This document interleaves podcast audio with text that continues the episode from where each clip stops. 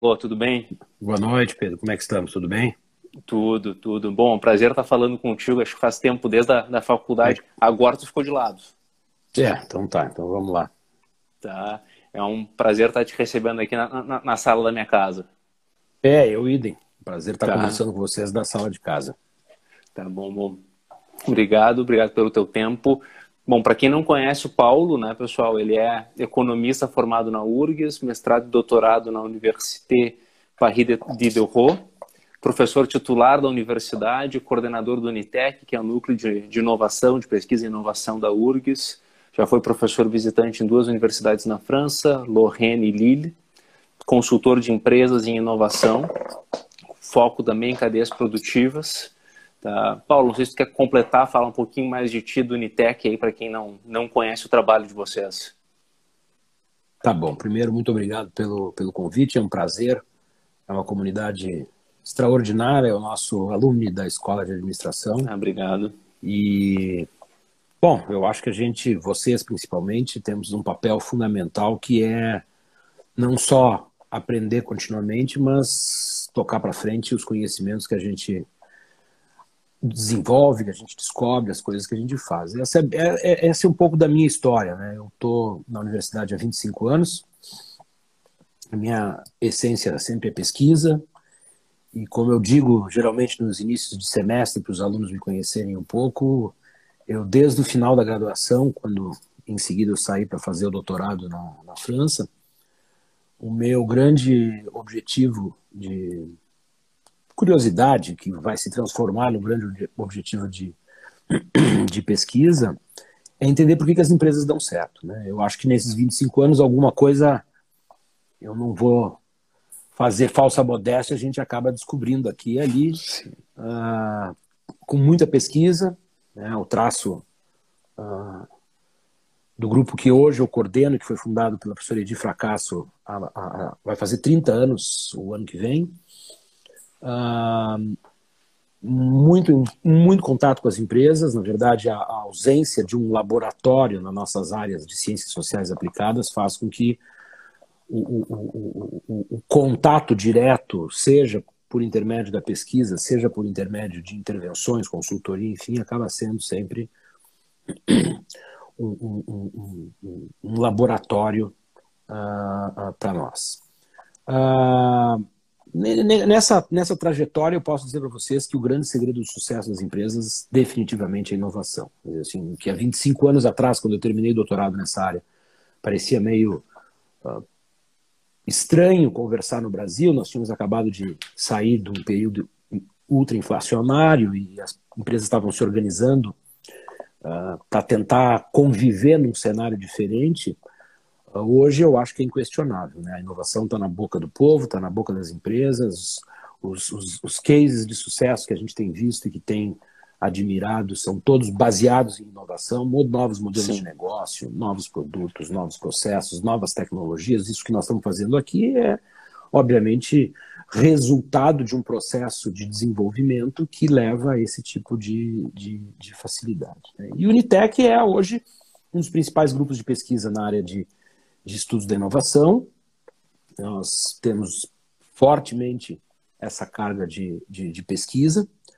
atualmente temos uma meia dúzia de projetos da, das mais diversas esferas, mas a gente tem sempre muita, muita preocupação em formar gente. Né? Quer dizer assim, não, não tem. Claro que não, o papel primordial da universidade é entregar para a sociedade um, um conhecimento, seja ele na forma uh, de, de potencial de aplicação por pelo uso da própria sociedade, ou seja, na forma de vocês. Os ex-alunos são talvez a forma mais brilhante dessa, dessa, dessa digamos assim, do sucesso, ou, o que nos traz muito, muita satisfação. Né?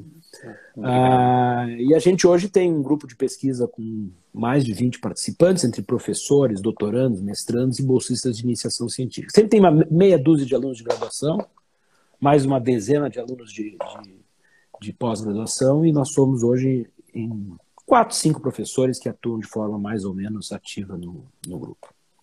Ah, Mas perfeito. É um pouco... Bom, e, e, acho que o que tu comentou vai muito em linha com o objetivo do, do Alumni, que, que é justamente fazer essa troca dos ex-alunos com os alunos, ter essa troca sociedade, uh, universidade, universidade, sociedade. Eu acho que quando a gente entra em inovação, uh, tem muita coisa que a nossa indústria, as nossas empresas podem aprender da academia. Então, acho que isso é, é uma contribuição sempre muito forte da, da, da universidade para as empresas. Uh, e eu estava até conversando contigo antes, Paulo. Acho que em 2015 vocês fizeram uma, uma análise muito ampla e que não tinha sido feito antes na indústria gaúcha, que é um, um estudo Caminhos da Indústria Gaúcha, se não me engano é o nome. E vocês chegaram numa conclusão que nós gaúchos orgulhosos talvez não aceitemos, mas que a, o nosso nível de inovação ele é baixo no estado como um todo e que isso em parte explica a nossa situação que a gente vive, que é de conhecimento de todos. Isso ainda é visto por vocês como verdade? Isso mudou de lá para cá? Como é que está essa situação de, de, inovação do Estado? É, pois é, tem, tem, obviamente tem muita coisa boa, né? Tem casos emblemáticos do Rio Grande do Sul. Nesse nosso momento, digamos assim, de misto de tragédia, crise, preocupação, apreensão, uh, um, um elevadíssimo nível de desconhecimento do, do, dos passos a seguir que a gente está vivendo, uh, faz aflorar uh, ao mesmo tempo os dois lados de uma mesma moeda. Como eu disse, existem casos emblemáticos que são muito interessantes. Né? Acho que não preciso discorrer aqui, mas todos nós acabamos conhecendo empresas aqui, empresas ali, nós estamos vendo algumas novas empresas surgindo e tal. Mas eu diria que tem muita coisa preocupante. E nesses cinco anos, de 2015 para cá, uh, eu tenderia a dizer que o cenário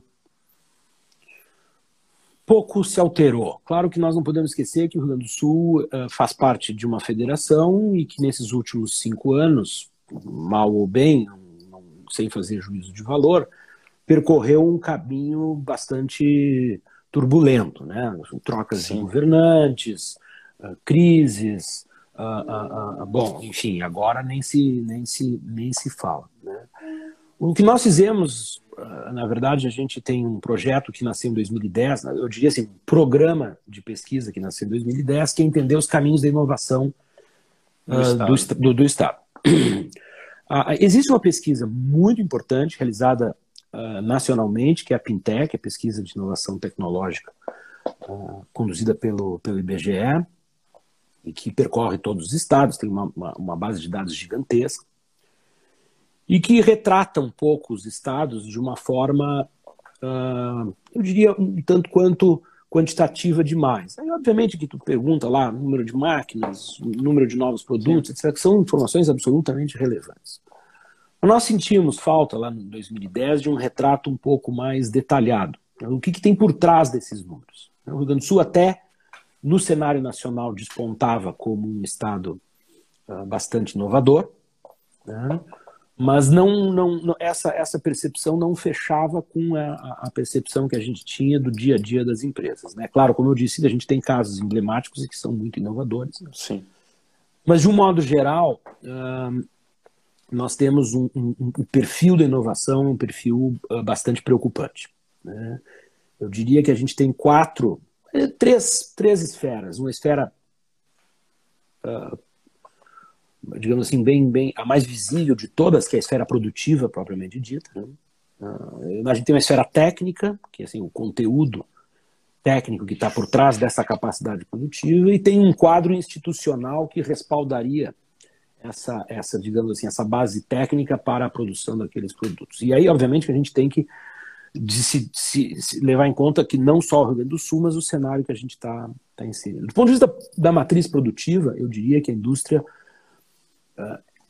em 2015 e hoje, continua com um, um, um viés do que a gente chama de baixa intensidade tecnológica. Ou seja, são os setores que conduzem a, a, dinâmica da nossa indústria são setores de, chamados de low-tech, ou seja, são, são, são todos eles de base tecnológica tradicional, a indústria de alimentos, a indústria de vestuários, a própria indústria de calçados, a própria indústria metal mecânica, enfim, nós, assim, não que a indústria metal mecânica em si seja uma indústria low-tech, mas a, a, o perfil do, da nossa a, matriz. A, maneira como ela é executada aqui, né? Isso que é, eu quero te perguntar, não... assim, alimento, tu tem tecnologia em alimento, ah, tu pode ter pesquisa, ah, ah, tratores, só que a maneira, assim, a maneira como a indústria de alimentos é conduzida no Estado, e isso eu, eu lembro que eu conversei com o pessoal da FECOAGRO, se não me engano, e o nosso índice de produtividade em vacas leiteiras eu acho que é um décimo da Nova Zelândia. Então tu pega assim, ok, leite pode ser high-tech, o nosso leite é low-tech. É, tu já, tu já me adiantou boa parte da minha conversa, que é o seguinte, assim, na verdade o que nós imaginamos que seja possível é, trans, é, é, é, é, em sendo low-tech, ser high-tech. Essa eu acho que é basicamente o, o, o, o, gancho. Assim, é óbvio que eu vou continuar com a indústria de laticínios, é óbvio que eu vou continuar com a indústria de calçados, é óbvio que eu vou continuar com a indústria metal mecânica. Mas talvez eu possa fazer um tipo de calçado para um nicho. Por exemplo, a gente tem hoje uma indústria nascente no Rio Grande do Sul, já tem bons anos, mas ela por todas as questões institucionais, crise, conjuntura, etc., acaba dificultando que, essa, que essas empresas sejam um, um, padrão da indústria, então elas são casos emblemáticos de sucesso, onde tu tem, por exemplo, de um lado, o, o, o calçado feminino de luxo, por exemplo, que, que, que é extraordinariamente bem recebido no mercado mundial, mas não são todas as empresas que estão focadas nisso. Tu tem o sapato que alia uh, uh, design conforto, né? e aí tu tem também tecnologia, mas também não são todas as empresas que estão nisso. Então é óbvio que eu consigo pegar um setor tradicional, que eu já tenho uma base de conhecimento estabelecida, que eu já tenho uma malha produtiva uh, dominada, que eu tenho cadeias produtivas uh, que, que, que, que, funcionam, e fazer um salto uh, para isso. O que a gente sabe é que tem alguns outros problemas. Né? Primeiro, se tu fica fazendo produtos de baixo valor agregado, são tradicionais, ainda por cima de baixo valor agregado, tem basicamente dois problemas uh, insolúveis. Tá? Primeiro, uh, uh, a noção de preço é determinada pelo mercado internacional e a China e a Índia e outros países vão determinar os preços, então eu tenho preços determinados e custos que não são baixos no Brasil, o que pressiona a margem, né, o que dificulta Perfeito a capacidade de investimento das empresas. E nós temos um outro problema que tem nos chamado muito atenção. Quando a gente compara estudos internacionais, o tamanho médio das nossas empresas é menor do que o tamanho médio das empresas que a gente vê internacional. Nós somos um país de empresas pequenas. Mesmo as nossas grandes empresas, e a gente enche a boca para dizer tem 2 mil funcionários, 3 mil funcionários. Lá fora é nada, né? É, lá fora nós estamos falando de empresas que têm 50 mil funcionários. Né? Ou seja, os ganhos de escala na, na, no cenário internacional eh, são dados em outro patamar que eu acho muito difícil da gente conseguir uh, alcançar. Né? E eu lembro que isso tu falava em aula, e aí quando aula, eu vou estar voltando lá, acho que para 2007 ou 2005, que tu falava do mercado, ah, o Nike é mais caro aqui do que lá fora, porque pelo tamanho do mercado consumidor, ah, não consegue ter uma escala, então é... Claro que não. Então não adianta tentar comparar. O, o, tênis que tem preço de competitivo dentro do mercado brasileiro é um Olímpicos da vida. Uma marca que, que é uma das principais marcas vendidas, a Nike, tem uma, uma fatia mínima no mercado nacional. Né? E aí sim, só que esse tênis uh, produzido para o mercado nacional, não necessariamente ele consegue padrões internacionais de competitividade. Então nós ficamos presos no mercado nacional, que é um dos grandes problemas. Nós temos um bom mercado interno, mas é um mercado que tem um problema sério do que eu tenho chamado de circulação de conhecimento. O nível de conhecimento que circula no nosso mercado é muito baixo. Então faz com que, ao mesmo tempo, as necessidades do mercado sejam eh, de baixa exigência o que leva as empresas a não necessariamente desenvolver soluções tão. A régua não sobe, né? É, então tu fica desenvolvendo, faz assim, gente, nós temos produtos que são os mesmos produtos do mercado há 20, 30 anos, né? Assim, e, e, e a gente segue consumindo esse produto. A gente não, não, na verdade, a gente nem tem nível para reclamar desse tipo de produto. Claro, tem uma que outra pessoa que tem experiência aqui, que tem alguma um efeito de demonstração do exterior, ou porque tem uma renda mais elevada, mas na, a, a, nossa renda é, é, baixa e ela é reflexo do quanto cada um de nós consegue oferecer e o quanto ele vai, na verdade, demandar. Perfeito. E, e aí, assim, tu conversando agora e falando de calçados, eu não consigo não pensar em conceito de economia de vantagem comparativa. Eu acho que quando a gente está falando de um mercado global é onde cada um vai, vai, vai poder focar.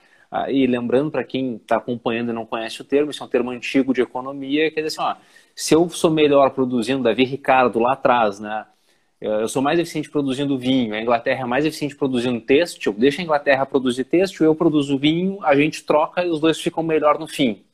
Então, assim que, que surgiu. É, uh, nós, como Estado, a gente deveria focar nessas vantagens comparativas. Claro. Como que a gente define onde ir para essa linha de inovação analisando o mercado? É, aí eu acho que agora tu pegou uh, uh, uh, realmente um ponto que é absolutamente fundamental. Uh, eu diria, uh, uh, de um modo geral, e é o que a gente defende, nós temos um, um documento que está disponível na página do Unitec que resume um pouco o, o, os nossos achados na pesquisa dos caminhos da inovação da indústria e que sugerem justamente trilhas, algumas trilhas que possam ser percorridas para fazer um caminho uh, em direção à inovação. Uh, algumas questões. Nós, nós somos low-tech. Se nossos produtos são commodities industriais, se nós temos uma competência para prestar um bom serviço técnico produtivo, e é verdade, né? nós não deveríamos nos focar para tentar competir em larga escala no mercado internacional. Não vai conseguir. Sim. Então, assim, eu posso atender um, um, determinado padrão de escala nacional, certamente, mas o que, que eu poderia fazer? para entrar num mercado de mais valor agregado. É usar essas competências que eu tenho nestes setores e fazer o que a gente chama, já chamava lá em 2015 de reconversão competitiva. Né? Quer dizer, um processo horizontal de reconversão que é possível de fazer em todos os ramos de atividade da indústria gaúcha e que basicamente tem a ideia de transformar negócios tradicionais em negócios que estejam mais ligados aos parâmetros do século XXI, economia mais criativa, uh, design, as questões ligadas à, à, à, revolução digital, etc. Um Indústria 4.0, né? Claro, aí tu tem produtos de nicho, uh, que são todos eles de baixa escala, o que já é nosso caso, mas que exigem Sim. maior qualidade. Então eu tenho que fazer um processo de reconversão para gerar naquela minha baixa escala, que não vai crescer, uma mudança no, no, no, mix de produtos que me levem a produzir produtos com mais alto nível de valor percebido, com mais padrão de, de, de qualidade. Espali, especialidades, produtos premium. No caso de alimentos, denominação de origem. Tá? Assim, Perfil de consumo de, de calda, né? É, quer dizer, design, marketing, moda. Quer dizer, tu tem vários dessas palavras mágicas do século XXI, não que elas não existissem antes, mas hoje elas se tornaram absolutamente uh, uh, correntes, que teriam que ser absorvidas dentro da mentalidade de negócios das nossas empresas para fazer uma transformação uh, realmente no, no, no, no, perfil dessas, dessas, dessas empresas. A gente tem dito geralmente assim, ó, eu, eu acho assim, tem que ter uma mentalidade empreendedora. Tá? Eu tenho dito assim, uma frase que eu gosto de dizer, nas, nas, principalmente nas micro e pequenas empresas, comecem a se tratar como se fossem startups, entende? E a partir de agora, eu vou tentar me transformar numa startup. Quer dizer, eu vou buscar alternativas diferentes de recursos. Gente, não preciso ir na, na, no sistema financeiro tradicional, onde as taxas de juros são altas. O que existe de dinheiro disponível para um investimento focado em inovação é enorme. E nós não estamos falando de milhões de reais. Né? Sim, é. Ah, Sim, é, é muito de colocar gestão para dentro da casa. Né? Até no, a gente tem um grupo de, de ex-alunos e a gente compartilhou agora, hoje de tarde, um case de Paraisópolis no combate ao Covid, a gente pensa sempre em recursos, hospitais, e eles, como comunidade, estão sendo um pouco afastados. Eles criaram uma regra, tem vigias de rua que controlam quem está circulando, quem não está, liberaram escolas para quem tiver contaminado não ir para casa, ir para a escola para não contaminar a família. Então, eles, como organização social, com pouco recurso, de alguma forma tentaram controlar. Então, nem sempre gestão requer muito recurso para investimento, né? Requer não, inteligência não. e vontade. Não, eu sei lá, a empresa que faz uniforme escolar pode fazer uniforme para laboratório de pesquisa, entende? Assim, já, já muda o perfil de exigências, porque eu tenho protocolos diferentes, uma série de coisas que eu preciso aprender, desenvolver, e certamente muda o valor. A empresa de arruelas, que é uma empresa simples, eu adoro usar esse exemplo, ela hoje faz uma arruela padrão para o mercado. Não tem como competir com, as, com, os países que fazem arruelas. É óbvio que essa empresa está fadada ao fracasso se continuar tentando fazer todo dia a mesma arruela que fazia 30 anos atrás. Mas por que ela não pode fazer arruelas com ligas metálicas que vão ser utilizadas em equipamentos médicos na Alemanha? Entende? Que não é uma larga escala. Mas eu preciso incorporar um conhecimento que é dominar a liga metálica, descobrir o fornecedor para isso. Ou seja, tem um desenvolvimento que não é nenhum bicho de sete cabeças. Né? E eu acho que é aí é que entra um pouco uh, uh, essa, essa, essa mentalidade empreendedora, que não é o empreendedorismo de simplesmente abrir um negócio, é o, é o empreendedorismo de base de, com base em conhecimento, com foco em inovação, por isso que eu fiz referência às startups. Quando a gente olha as startups, a turma que está por trás de uma startup está sempre maquinando alguma coisa para entrar, encontrar o seu buraquinho no mercado que ninguém tem, preencha. E aí eu consigo entrar naquele mercado e posso me Perfeito. alastrar. Essa é a... E aí a gente entra no que a gente estava falando no início, que é ah, cada vez mais as empresas próximas das universidades e vice-versa. Porque se tu vai entrar no autoconhecimento e na alta tecnologia, tem ciência, tem estudo e tem que estar tá os dois andando de, de, mãos dadas, né? É, isso aí. Tu, fal, tu falou agora em reconversão, e aí eu vou usar isso como um gancho para um artigo recente do Covid, que vocês falam nos três R's para as empresas, né? E reconversão Sim. é o segundo R. O primeiro é recuperação, aí reconversão e reinvenção. É isso então, aí. tu pode discorrer um pouco sobre isso? Não, claro.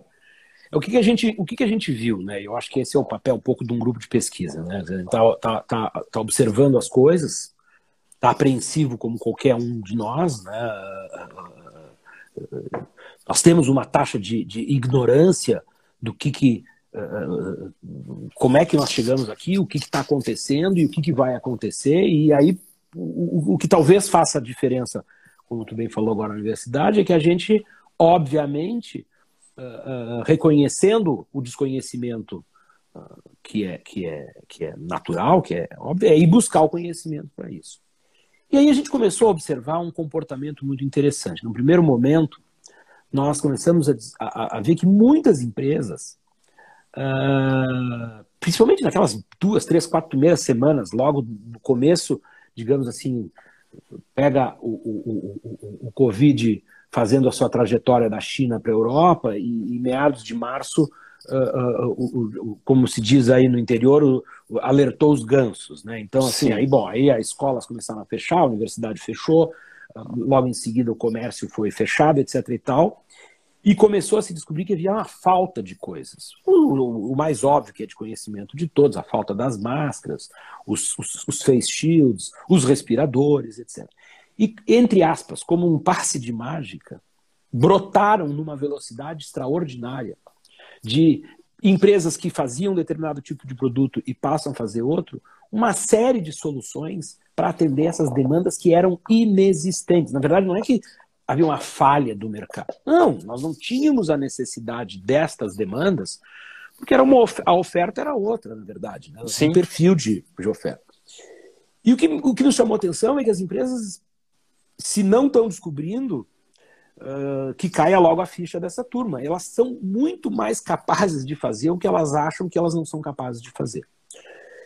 E eu acho que uma das explicações para esse, esse fenômeno, e é o que a gente tentou entender um pouco mais, é que, como o país vem, nos últimos 5, 10 anos, eu vou usar uma palavra não muito agradável, mas digamos assim, um pouquinho mais agradável, um marasmo, que é o, o, o 1% ao ano, com espasmos de 3 para cima, mas espasmos de 3 para baixo também, ou seja, 9 Sim, fora. Tanto...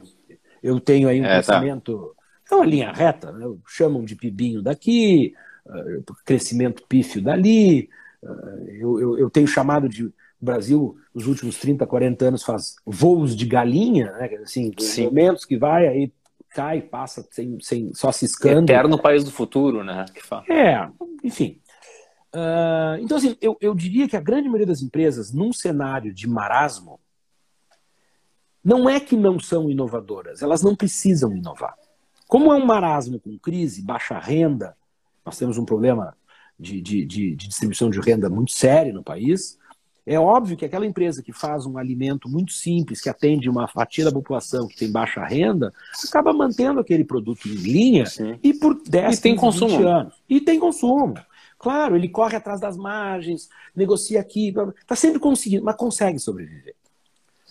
O que a gente viu numa, numa situação de crise extraordinária como essa é que as empresas foram obrigadas, muitas delas, a, a se virar. Sim. E aí surgiu alguns problemas. Né?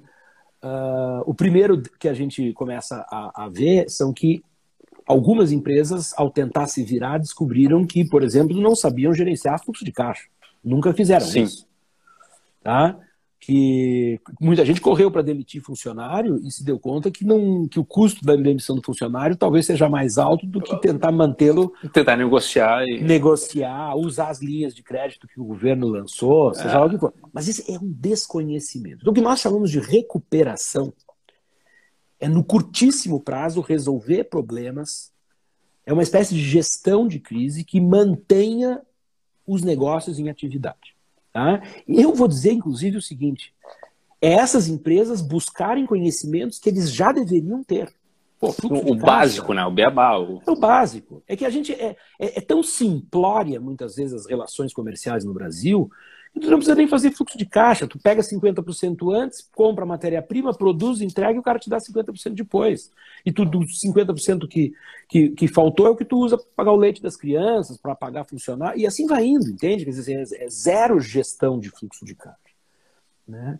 Eu, eu diria que é, é, é, é o, o, momento de recuperação é o momento que as empresas têm que buscar ajuda uh, uh, entre sócios, amigos, colaboradores, consultores da universidade, a própria escola com o SOS. Uh, ah, PME, né? PME tem, tem sido um, um sucesso extraordinário e tem se focado basicamente nessa, nessa recuperação e que eu acho eh, eh, que é uma oportunidade não só para adquirir esses conhecimentos que já deveria ter, mas principalmente para analisar a linha de produtos. Né? E se fizer um, um, isso é uma barbada, se fizer uma análisezinha da margem de contribuição, vai descobrir que metade dos produtos tu te Pareto esforça, básico, te esforça, né? te esforça, te esforça, te esforça, isso que eu botei metade, né? Tu já está falando 80%. né? Mas tu te esforça, te esforça, esforça e tu não tem margem. E aí tu é obrigado a aumentar o preço do outro que acaba não vendendo. Quando se tu fizer uma análisezinha assim, isso, gente, a gente pode ajudar, ajudar a universidade a fazer uma análise de margem de contribuição muito fácil. É, né? E isso é antigo, né? Vamos lembrar que o Jobs fez ah, isso na década de 90. Ah, ele voltou, ele saiu podando linha, né? É isso aí, não tem dúvida. e, aí, e aí fica todo mundo, pô, mas espera só um pouquinho, a Apple só faz computador e, e, e, e, e iPhone, que em 2007, quando lançaram o iPhone, pois é, é só isso, entre aspas, né? Quer dizer, claro, e, e, virou um... Um gigante, né? Pequenininha. É, e, o valor de mercado talvez seja a, a, a digamos assim, a, a a melhor forma de, de, de, entender isso. A reconversão é aquilo que eu estava falando. Assim, eu fazia uniformes, eu vou fazer máscaras. Tá? Quer dizer assim, e aí eu pode ser que eu descubra que as minhas competências que eu tenho e que eu sou bom estavam era para o mercado errado. Eu Entendi. acho que isso é muito comum. O cara é bom, a empresa é boa, mas ele se ligou a um tipo de mercado que muitas vezes é um mercado que que não tem dinâmica, etc. Agora, se ele mudar para um outro mercado, ele vai usar aquela mesma competência e, e, e, e realçar um, um, um, produto diferente e assim por diante. Eu diria que aqui é a Paulo, fase de adaptação. Eu vou te pedir assim, o papo é bom, o tempo passa rápido. A gente tem mais ah, dois são... minutos aí, já tá é oito e meia, tem a conversa com a Marina aqui um pouquinho, então um, dois minutos só para tu poder encerrar um pouco a conversa, mensagem final e também poder, assim, como que as pessoas podem acompanhar o, o trabalho, o teu trabalho de pesquisa do Unitec? Bom, de, de novo, muito, Pedro e, e, e, e Alune, muito obrigado pela, pela, pela oportunidade. Eu diria assim, ó, de toda essa conversa, se alguém espremer, eu posso até não ter mencionado tanto a palavra. Eu diria que a chave da inovação é o conhecimento. Então, assim, busque conhecimento, reconheça as suas deficiências de conhecimento e preencha essas deficiências, essas lacunas, para depois avançar. Use a sua criatividade. O brasileiro é super criativo. O problema é que a gente tem criatividade e não tem base de conhecimento. Se eu conseguir levantar a base de conhecimento e usar essa criatividade, aí é outra história. Né? Eu acho que educação, o papel das universidades, isso é absolutamente fundamental. E não podemos esquecer, quem inova são as empresas. Então é Sim. é de lá que sai o desenvolvimento. Eu digo direto em, em sala de aula, o melhor programa social que um país pode ter é ter empresas de sucesso, né? Porque obviamente Perfeito. elas vão gerar não só empregos, que é o que todo mundo espera, mas principalmente riqueza e prosperidade de um modo geral.